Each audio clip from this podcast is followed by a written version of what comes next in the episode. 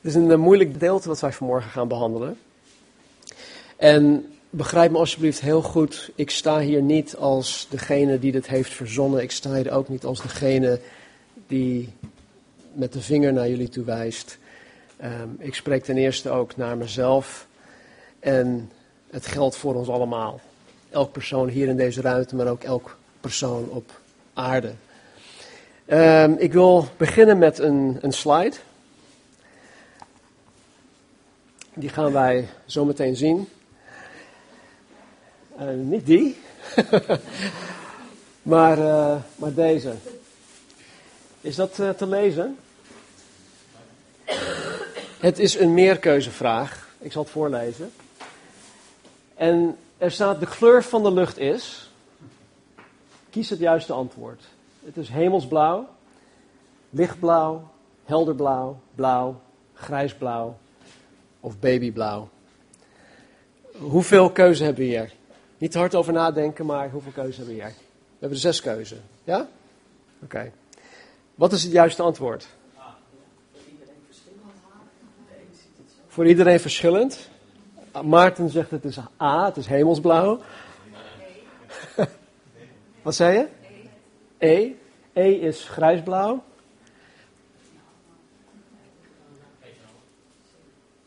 Geen van allen. Hij is kleurenblind. nou, om, omdat ik de vraag heb gesteld, mag ik ook zeggen wat het juiste antwoord is. Het juiste antwoord is D. Het is gewoon blauw. Toch? Als, als iemand vraagt, wat, wat, voor, wat voor kleur is, is de lucht, de hemel? Is het rood? Is het groen? Soms is hij wel rood, roosachtig. Nee, maar het, het is blauw. Oké, dus hier komen we later op terug. Maar voordat we, verder gaan, wil ik nog even dit zeggen. Um, ik weet, Wikipedia is niet altijd even um, betrouwbaar. Maar dit zegt Wikipedia over, over de meerkeuzevraag. Naar de vorm bestaat een meerkeuzevraag uit een vast inleidend gedeelte, de stam genoemd. In dit geval is het de kleur van de lucht is. Daarna volgen een aantal mogelijke antwoorden of aanvullingen, de alternatieven genoemd. Uiteraard de correcte versie, blauw, en daarnaast één of meer onjuiste afleiders genoemd. Dus, naast het enkele correct antwoord zijn de overige mogelijkheden of mogelijke antwoorden bedoeld om men af te leiden van het juiste. Ja, is dat te volgen? Nogmaals, we komen er straks nog op terug. Laten we ons Bijbels openslaan op Matthäus hoofdstuk 7. Matthäus 7 en dan beginnen wij bij vers 13. Ga binnen door de nauwe poort, want wijd is de poort en breed is de weg die naar het verderf leidt. En velen zijn er die daardoor naar binnen gaan. Maar de poort is nauw en de weg is smal die naar het leven leidt. En weinigen zijn er die hem vinden. Maar wees op uw hoede voor de valse profeten die in schapenvacht naar u toe komen, maar van binnen roofzuchtige wolven zijn. Aan hun vruchten zult u hen herkennen. Men plukt toch geen druif van doornenstruiken of vijgen van distels? Zo brengt iedere goede boom goede vruchten voort en een slechte boom brengt slechte vruchten voort. Een goede boom kan geen slechte vruchten voortbrengen en een slechte boom kan geen goede vruchten voortbrengen. Iedere boom die geen goede vrucht voortbrengt, wordt omgehakt en in het vuur geworpen. Zo zult u hen dus aan hun vruchten herkennen. Niet ieder die tegen mij zegt, Heere, Heere, zal binnengaan in het koninkrijk der hemelen, maar wie de wil doet van mijn Vader die in de hemelen is. Velen zullen op die dag tegen mij zeggen, Heere, Heere, hebben wij niet in uw naam geprofiteerd en in uw naam de demonen uitgedreven en in uw naam veel krachten gedaan? Dan zal ik hun openlijk zeggen, ik heb u nooit gekend. Ga weg van mij, u die de wetteloosheid werkt. Daarom, ieder die deze woorden van mij hoort en ze doet, zal ik vergelijken met een verstandig man die zijn huis op de rots gebouwd heeft. En de slagregen viel neer en de waterstromen kwamen en de winden waaiden en stortten zich op dat huis. Maar het stortte niet in, want het was op de rots gefundeerd. En ieder die deze woorden van mij hoort en ze niet doet, zal met een dwaze man vergeleken worden die zijn huis op zand gebouwd heeft. En de slagregen viel neer, en de waterstromen kwamen, de winden waaiden en sloegen tegen dat huis. En het stortte in en zijn val was groot. Toen Jezus deze woorden had geëindigd, gebeurde het dat de menigte versteld stond van zijn onderricht. Want hij onderwees hen als gezaghebbende en niet zoals de schriftgeleerden. Ik weet dat we er een lange tijd over hebben gedaan om vanaf hoofdstuk 5, vers 1 tot dit stuk te komen. Maar de gehele bergreden, Matthäus 5 tot en met 7, en, en al het onderwijs dat Jezus aan zijn discipelen geeft, aan de menigte daar geeft en aan ons geeft, dat, dat bereikt hier in Matthäus 7, 13 en 14 het hoogtepunt, het toppunt. Jezus dwingt zijn discipelen en ons tot het maken van een keus. Het evangelie dwingt de mens tot het maken van een keus. En dan zeg je van ja, maar goed, eh, het boeit me niet. Dan is die keus al gemaakt. Ieder mens zal voor eeuwig blijven bestaan. Of je het leuk vindt of niet. Of je daarin gelooft of niet. Ieder mens zal voor eeuwig blijven bestaan. Maar waar men voor eeuwig blijft bestaan, wordt bepaald door deze ene keus die Jezus aan ons nu voorhoudt in dit gedeelte. Als je voor het eeuwig leven kiest, waar alleen maar sprake is van blijdschap, van gezondheid, van liefde, van vrede en, en volledige uh, tevredenheid en, en verzadiging, allemaal in de aanwezigheid van God, dan kies je voor het leven. Kies je voor de eeuwige verdoemenis, waar alleen maar sprake is van leed en verwoesting, dan kies je voor de dood.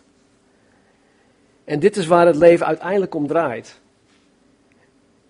Jouw eeuwige bestemming. Jezus geeft ieder mens zelf de keus. Hij geeft ieder mens zelf de keus waar men voor eeuwig zijn of haar leven zal voortzetten na dit leven hier op aarde. De keus is aan ons. In de zaligsprekingen, het begin van hoofdstuk 5, laat Jezus ons de, de karaktereigenschappen zien van een hemelburger. Iemand die tot zijn koninkrijk behoort. Hij geeft ons een, een, een profielschets van de wedergeboren, geestvervulde christen. En dat is eigenlijk een, een, een soort van weerspiegeling van het hart en van het karakter van God. Een hemelburger is, is iemand die, die arm van geest is. Die weet dat hij God niets te bieden heeft en dat hij uit zichzelf ook niet rechtvaardig is en ook niets kan doen om rechtvaardig te kunnen zijn. En dat hij ook niets kan doen om toegang tot de hemel te kunnen verdienen. Een hemelburger treurt over zijn of haar zonde. Hij kan niet langer blijven genieten van die zonde. zijn zonde doet hem verdriet. Een hemelburger is zachtmoedig, die hongert en dorst naar de gerechtigheid, die is barmhartig, die is rein van hart, die is een vredestichter, die is het zout van de aarde, die is het licht van de wereld. En in ieder van ons die, die Jezus navolgen, ontwikkelen of hebben ontwikkeld in verschillende maten deze eigenschappen die Jezus omschrijft in de zaligsprekingen. Want als je, als je Jezus navolgt, dan is het een logisch gevolg dat je op Hem gaat lijken. En dat is trouwens ook de bedoeling. Paulus schrijft in de Korinthebrief dat wij van dag tot dag veranderd worden naar het evenbeeld van God. En dat is ook de bedoeling dat wanneer wij met Jezus wandelen, wij meer op Hem gaan lijken. Jezus zegt dat de hemelburger dolgelukkig is. Aan het begin van de bergreden hebben we een, een, hele preek besteed aan, aan het feit dat God wil dat zijn kinderen zalig zijn. Zalig betekent gelukkig, het betekent dolgelukkig. God wil dat voor zijn kinderen.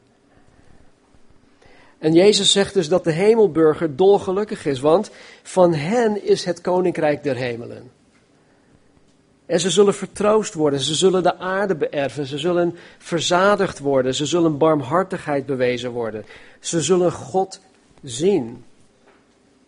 Ze zullen Gods kinderen genoemd worden. Deze zaligsprekingen wijzen ons de weg, de weg, de enige weg naar het ware geluk, naar het, naar het echte leven, naar het eeuwig leven.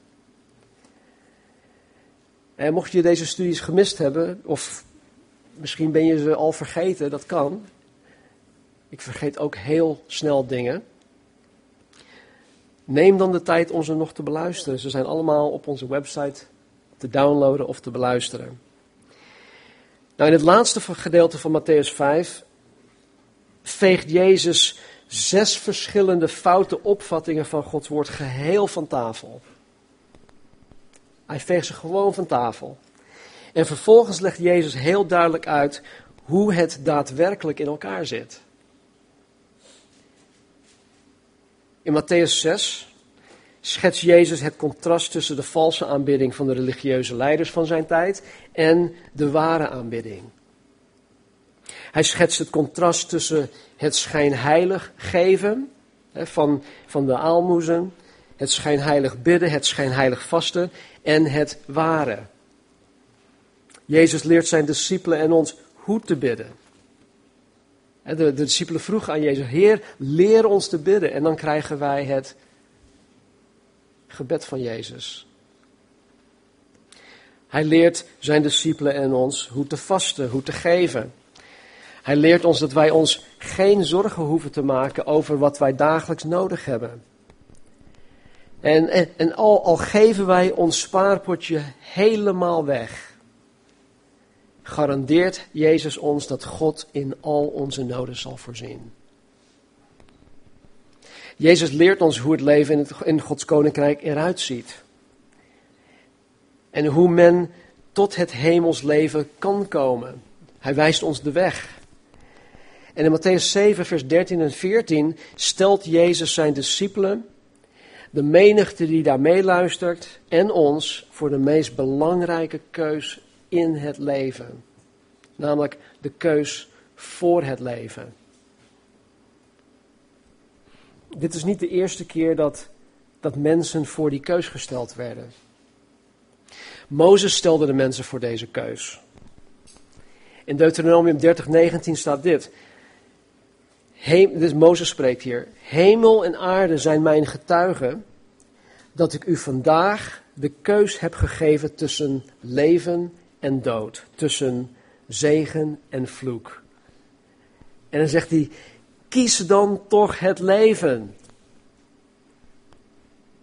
Hij stelt hun niet alleen voor de keus, maar hij, hij spoort de mensen aan. Mensen, kies voor het leven. De opvolger van Mozes, Jozua, stelde de mensen voor deze keus. Jozua 24, 15. Hij zegt, kies voor u heden wie u zult dienen. Of de goden die uw vaderen gediend hebben, of de waarachtige God. En dan zegt hij, spreekt hij voor zichzelf. Hij zegt, wat mij en mijn huis betreft, wij zullen de Heere dienen. De profeet Elia riep de mensen op tot een beslissing in 1 Koningen 18, 21. Hij zegt, hoe lang hinkt u nog op twee gedachten? Hoe lang hinkt u nog op twee gedachten? Als de Heere God is, volg hem. Maar als de Baal is, of als het de Baal is, volg hem. Dus Elia stelt de mensen voor de keus. Ga je de waarachtige God van de Bijbel navolgen of volg je al die andere nepgoden? En als de Heere God is, volg hem dan. De profeet Jeremia moest van God tegen de mensen dit zeggen. Zo zegt de Heere, zie ik houd u de weg naar het leven en de weg naar de dood voor. En dus al deze mensen werden door God gebruikt om de keus aan de mensen voor te houden. In Johannes 6 leerde Jezus de mensen dat het, het echte geestelijk leven inhield dat zij hem volkomen moesten aannemen. Volkomen moesten aanvaarden. dat zij Jezus tot zich moesten nemen door als het ware zijn persoon te moeten eten en drinken. Dat zijn hele bizarre uh, woorden dat Jezus eigenlijk spreekt. Hij zegt, tenzij je mijn vlees eet en mijn bloed drinkt, kan je geen deel van mij uitmaken. En wat zeiden de menigte? Vergeet niet, hij had daarvoor 5000 mannen, en dan weten we nog niet eens hoeveel kinderen en vrouwen erbij waren, gevoed. En met, met, met, een, met een, aantal, een klein aantal broden en vissen. En de hele meute die volgde hem maar. En wat zei hij tegen hen? Hij zegt, jullie zijn niet gekomen om mij. Jullie, jullie volgen mij niet om mij. Jullie volgen mij omdat jullie buiken, jullie magen gevuld werden. En er staat er ook nog, hij, hij gaf zich niet over aan deze mensen omdat hij wist wat in het hart van de mens zit. En dus wat doet Jezus? Hij legt de lat weer een stukje hoger en begint dingen te zeggen van, hey, wil je, het, wil je echt geestelijk zijn? Wil je echt leven krijgen? Dan moet je mij volledig aannemen. En je moet als het ware mijn vlees eten en mijn bloed drinken. Niet letterlijk. En door die uitspraak haakten de meeste mensen af. Er staat, en velen volgden hem niet meer. Het werd hen veel te moeilijk. Toen vroeg Jezus de, de, de twaalf discipelen die, die dichtbij hem waren, of zij ook wilden afhaken. Hij zei jullie, wat gaan jullie doen? Willen jullie ook de menigte volgen? Willen jullie ook op de brede weg? En Peter zei dit: Heren, naar wie zullen wij heen gaan? U hebt woorden van eeuwig leven. En wij hebben geloofd en erkend dat u de Christus bent, de Zoon van de levende God. En Jezus antwoordde hun: Heb ik u de twaalf niet uitgekozen? En één van u is een duivel. En hij doelde op Judas Iscariot, de zoon van Simon, want, hij, of want, want die zou hem verraden, een van de twaalf. In dit stukje zien wij dat Jezus hen de keus geeft om met Jezus verder willen te gaan of niet. Hij had hun geroepen. Hij had hun gekozen. Hij had de hele nacht door gebeden voor hun. Heer, vader, wie moet ik kiezen? Nou, deze twaalf. Maar hij geeft hun hier nog steeds de keus Kies je voor het leven of kies je voor de dood? Kies je voor mij of kies je voor al het andere? En ook zien wij dat ondanks dat Jezus zichzelf aan Judas heeft geopenbaard, Judas trok dag en nacht met Jezus op. Het is ondanks dat Jezus zichzelf aan hem had getoond. Judas koos uiteindelijk niet voor het leven, maar Judas koos voor de dood. Dus het is zelfs mogelijk voor mensen die Jezus hebben leren kennen, die Jezus misschien voor een tijd hebben nagevolgd, met hem opgetrokken hebben, die op een gegeven moment toch zoiets hebben van nee, ik haak nu af. Ga binnen door de nauwe poort. Want wijd is de poort en breed is de weg die naar het verderf leidt. En velen zijn er die daardoor naar binnen gaan.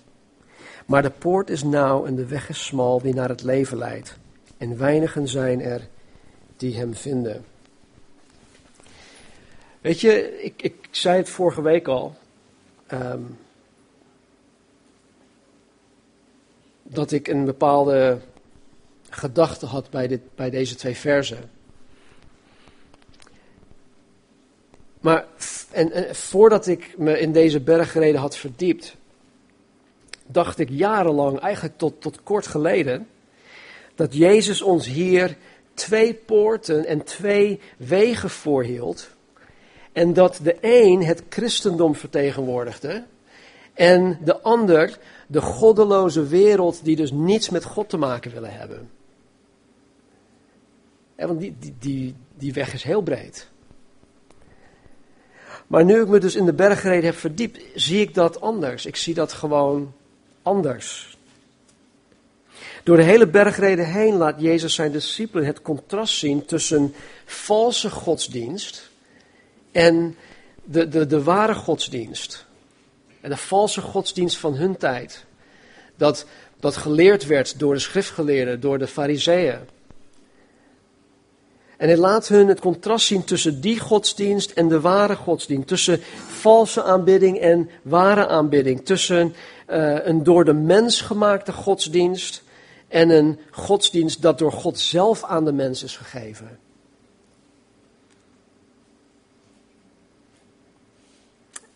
De gebeden van de fariseeën en de schriftgeleerden.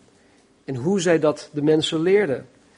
Hun gebeden, hun aanbidding, hun vasten, hun geven van aalmoezen, hun gehoorzaamheid of zogenoemde, was allemaal oppervlakkig.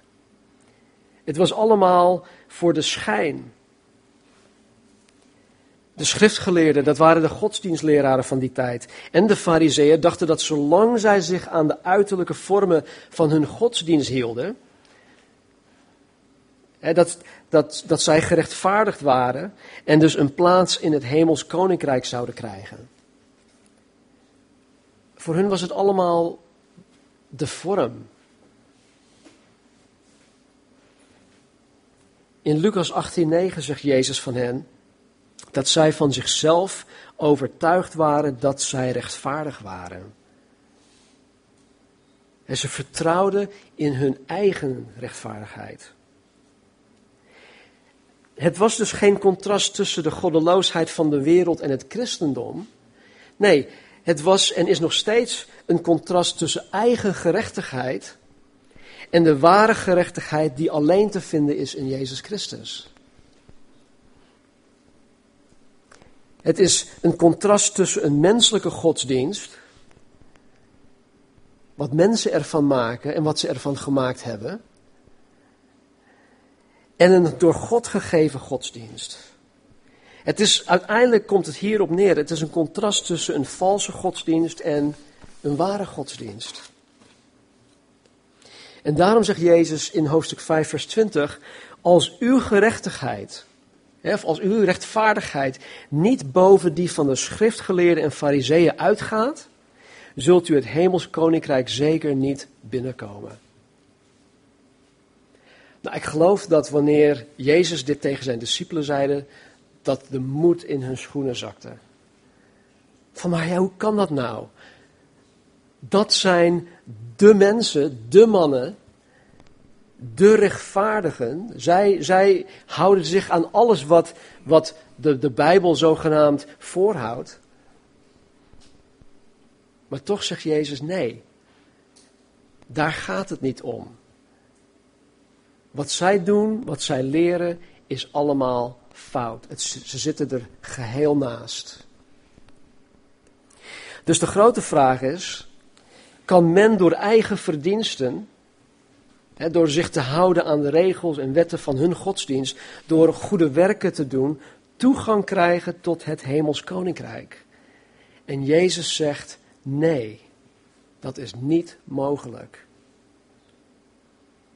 Weet je, het is eigenlijk heel eenvoudig.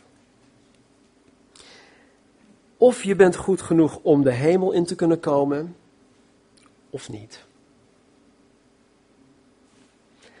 Of je, je kunt goed genoeg zijn om in de hemel te kunnen komen, of niet.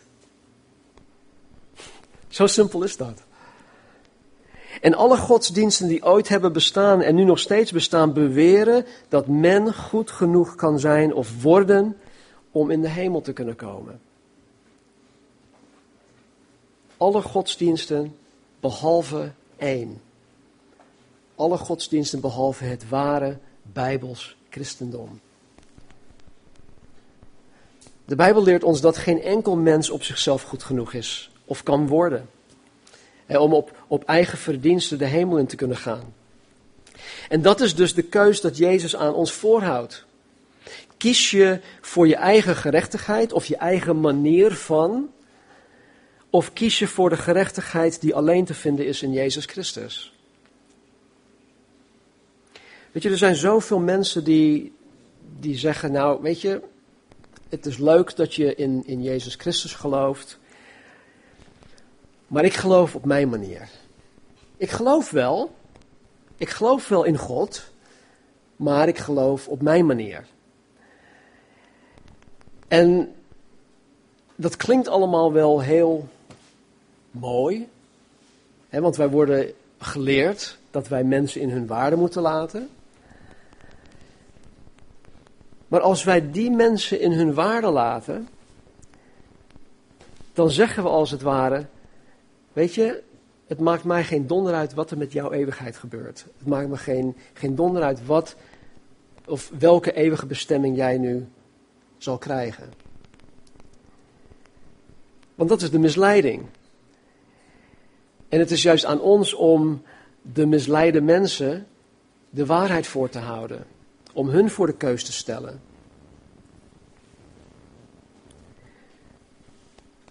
Men kan vandaag de dag kiezen uit tientallen godsdiensten.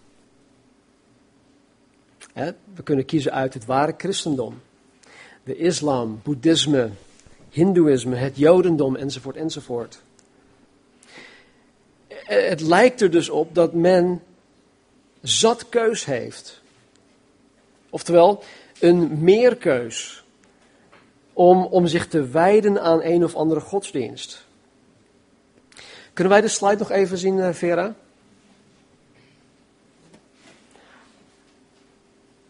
Kijk, we zeiden dat wij zes keuzen hadden. A, B, C, D, E en F.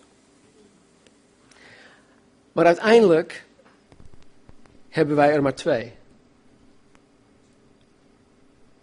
Er zijn maar twee keuzen. Want er is maar één juist, blauw, en alle andere antwoorden zijn fout. Dus er is één, één juist antwoord en alle andere zijn fout. Dus er, is, er zijn alleen maar twee keuzen. Dus omdat er slechts één juist antwoord mogelijk is, en omdat alle andere keuzes fout zijn, kunnen wij dus concluderen dat er maar twee keuzes zijn. Dus we kunnen ze in een categorie plaatsen van juist en onjuist, of correct en fout. En dit is de keus dat Jezus ook aan ons voorhoudt. Jezus houdt dezezelfde keuze aan ons voor. Oké, je kan. Ga binnen door de nauwe poort.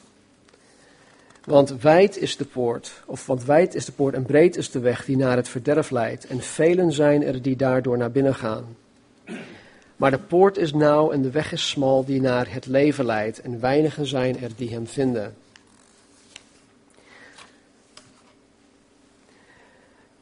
Jezus spreekt hier van, van twee poorten. De nauwe poort en de wijde poort. Hij spreekt hier van een smalle weg en een brede weg. Hij spreekt hier van um, twee bestemmingen. Leven en verderf. Hij, hij, hij, spreekt hier van twee groeperingen.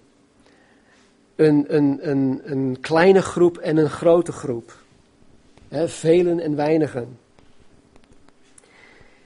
En omdat Jezus het hier over de valse en de ware godsdienst spreekt, durf ik te zeggen dat boven beide poorten een bord hangt dat ons naar het hemels koninkrijk wijst.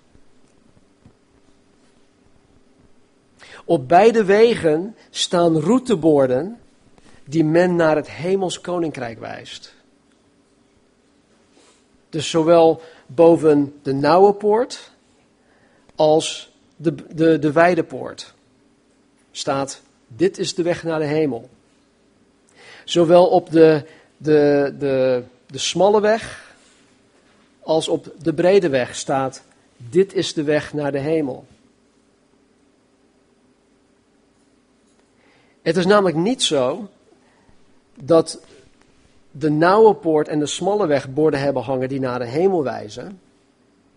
En de wijde poort en de brede weg borden, borden hebben hangen die naar de hel wijzen.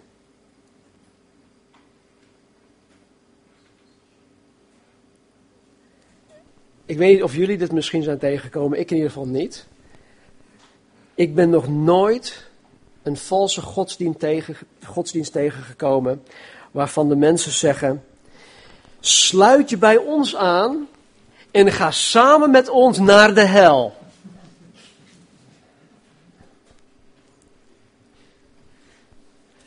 Kijk, dat, dat is juist het valse ervan.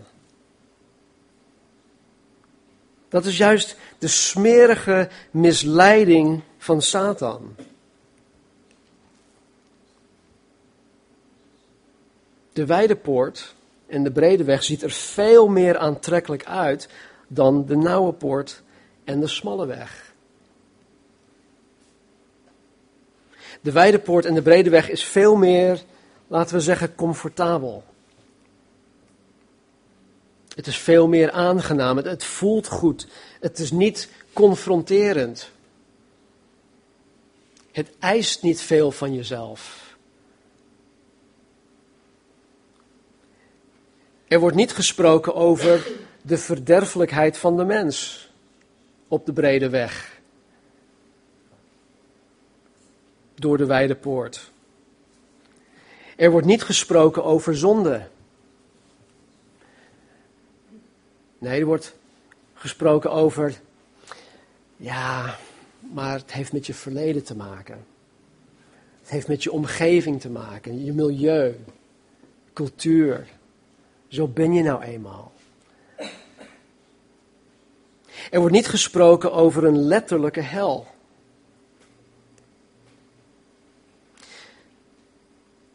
De wijde poort en de brede weg verkondigen welvaart, verkondigen voorspoed, gezondheid, succes, tjaka, rijkdom, zelfliefde, je kan pas van een ander houden wanneer je leert om van jezelf te houden. De wijde poort en de brede weg verkondigen zelfvertrouwen. Je kan alleen op jezelf vertrouwen, niemand anders. Kennen jullie het logo van de Rabobank? Eén man. Het gaat alleen maar om jezelf. De Weidepoort en de Bredeweg verkondigen een zelf of een hoog zelfbeeld. Zelfbehagen, zelfbehoud, zelfhulp, zelfgenoegzaamheid. In hele radicale instantie zelfmoord, hè, jihad, zelfredzaamheid, ik kan het allemaal zelf wel. Ik heb niemand anders nodig. Ik heb God niet nodig. Zelfverdediging. Onafhankelijkheid. De mens is autonoom. I'm running out of time.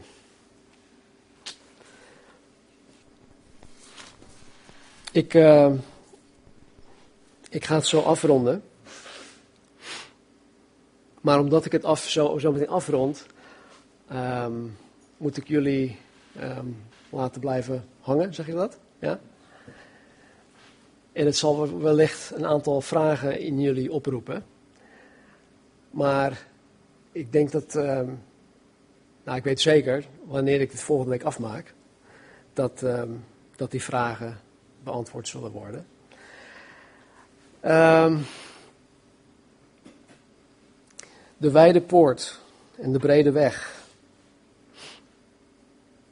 Ik geloof persoonlijk dat zelfs binnen het christendom deze wijde poort en de brede weg zich voordoen.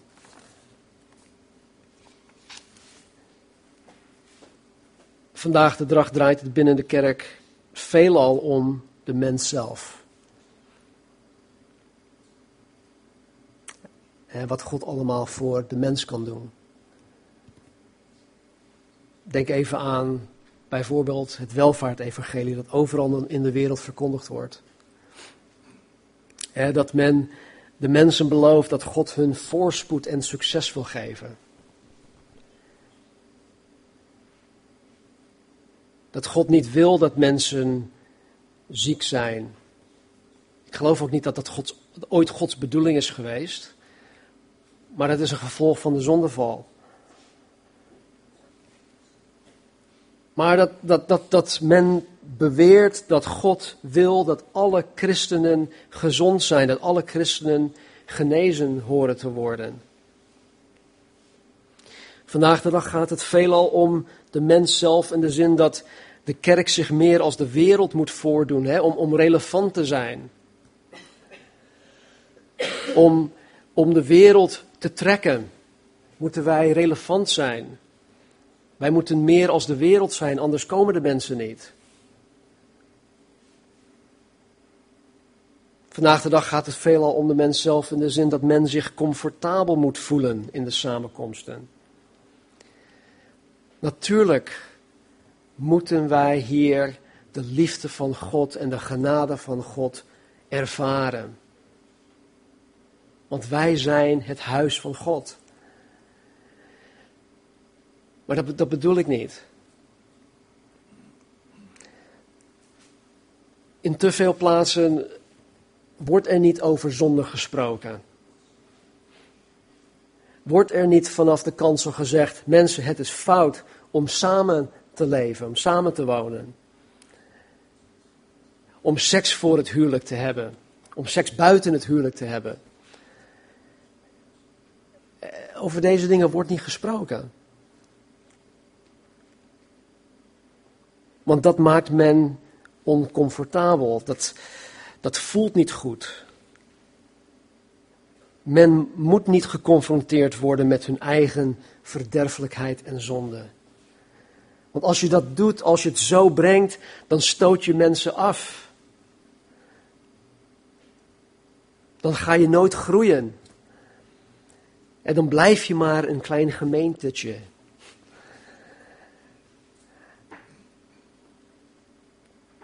Vandaag de dag moet de kerk zo toegankelijk mogelijk zijn, zodat ieder mens in zijn eigen waarde wordt gelaten. Het moet zo, zo laagdrempelig mogelijk zijn, anders komen de mensen niet.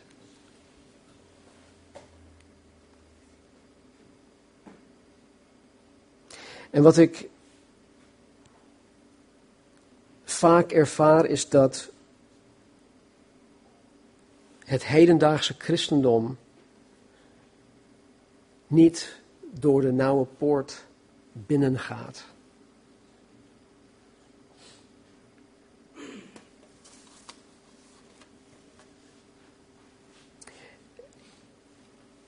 Jezus zegt: ga binnen door de nauwe poort. Een poort is een deur. Het, is, het wordt gebruikt voor zowel ingang, hè, dus, dus het binnengaan door die deur, maar het wordt ook gebruikt om iemand buiten te houden. En deze nauwe poort is dusdanig nauw dat je dat slechts één persoon per keer er doorheen kan gaan. Je moet het zien als een soort van zo'n draaiding, weet je wel, bij, op Schiphol of, of bij de supermarkt. Maar één persoon kan er per keer doorheen gaan.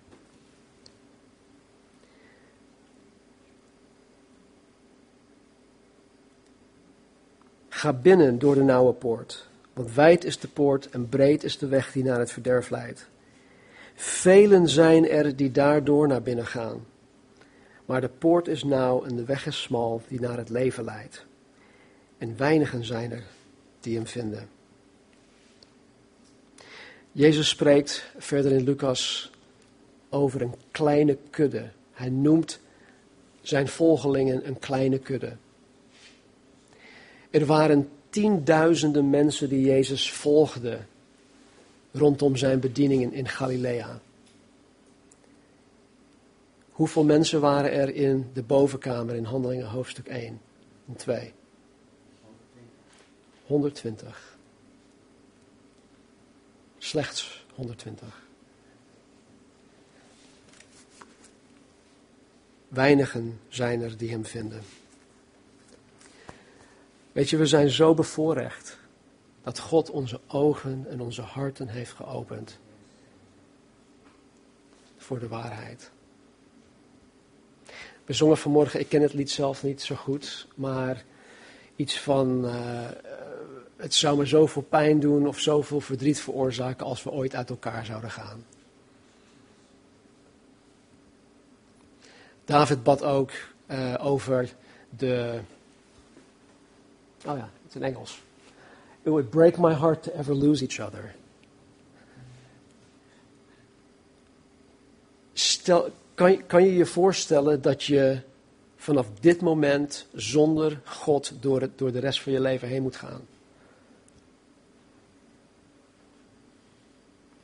Wij zijn zo bevoorrecht. Volgende week uh, maken we het af.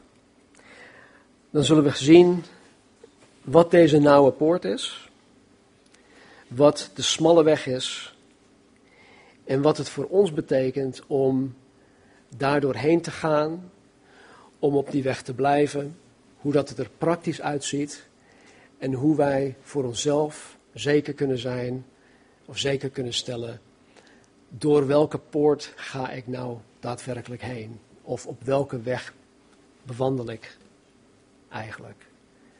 Laten we bidden. Vader, dank u wel dat u uw woord aan ons geeft om ons zekerheid te geven. Vader, de apostel Paulus zegt dat wij onszelf moeten beproeven of wij daadwerkelijk tot u behoren of niet. En Heer, ik dank u dat u ons voor de keus stelt. Ik dank u dat u het zwart-wit gemaakt heeft en dat er niet een, een gigantisch groot grijs gebied is waarin we allemaal kunnen zeggen, ja, maar ik denk dat het zus is of ik denk dat het zo is. Het is maar net hoe wij het zien of wel, vanuit welk oogpunt we het bekijken. Maar Heer, u, hebt, u heeft ons uw woord gegeven. Dat geschreven is vanuit uw oogpunt. Dat gegeven is om ons, om ons ja, in te laten zien wat waarheid is en wat niet waarheid is. En Heer, ik dank u voor een ieder vanmorgen, wiens ogen u hebt geopend, wiens hart u hebt geopend, wiens verstand u hebt geopend, Heer, voor de waarheid. Help ons, Heer, om in waarheid te blijven wandelen. Help ons, Heer, om in genade en liefde te blijven wandelen. Help ons, Heer, om, om andere mensen de waarheid te mogen vertellen. Heer, opdat wij ook een schakel mogen zijn in het leven van een ander. Om ook hen voor diezelfde keus te stellen. Want Heer, u wil, u wil niet dat, een, dat, dat, dat iemand verloren gaat. U wil dat allen tot kennis der waarheid komen. Dus Heer, gebruik ons daartoe. Geef ons kracht, geef ons moed, geef ons vreugde en vrede. Help ons, Heer, om van, vanmiddag ook, of nu, na de dienst, Heer, te genieten van U en van elkaar. Om te waarderen wat u voor ons gedaan hebt en dat u ons ook hebt laten zien. Welke keus wij hebben gemaakt.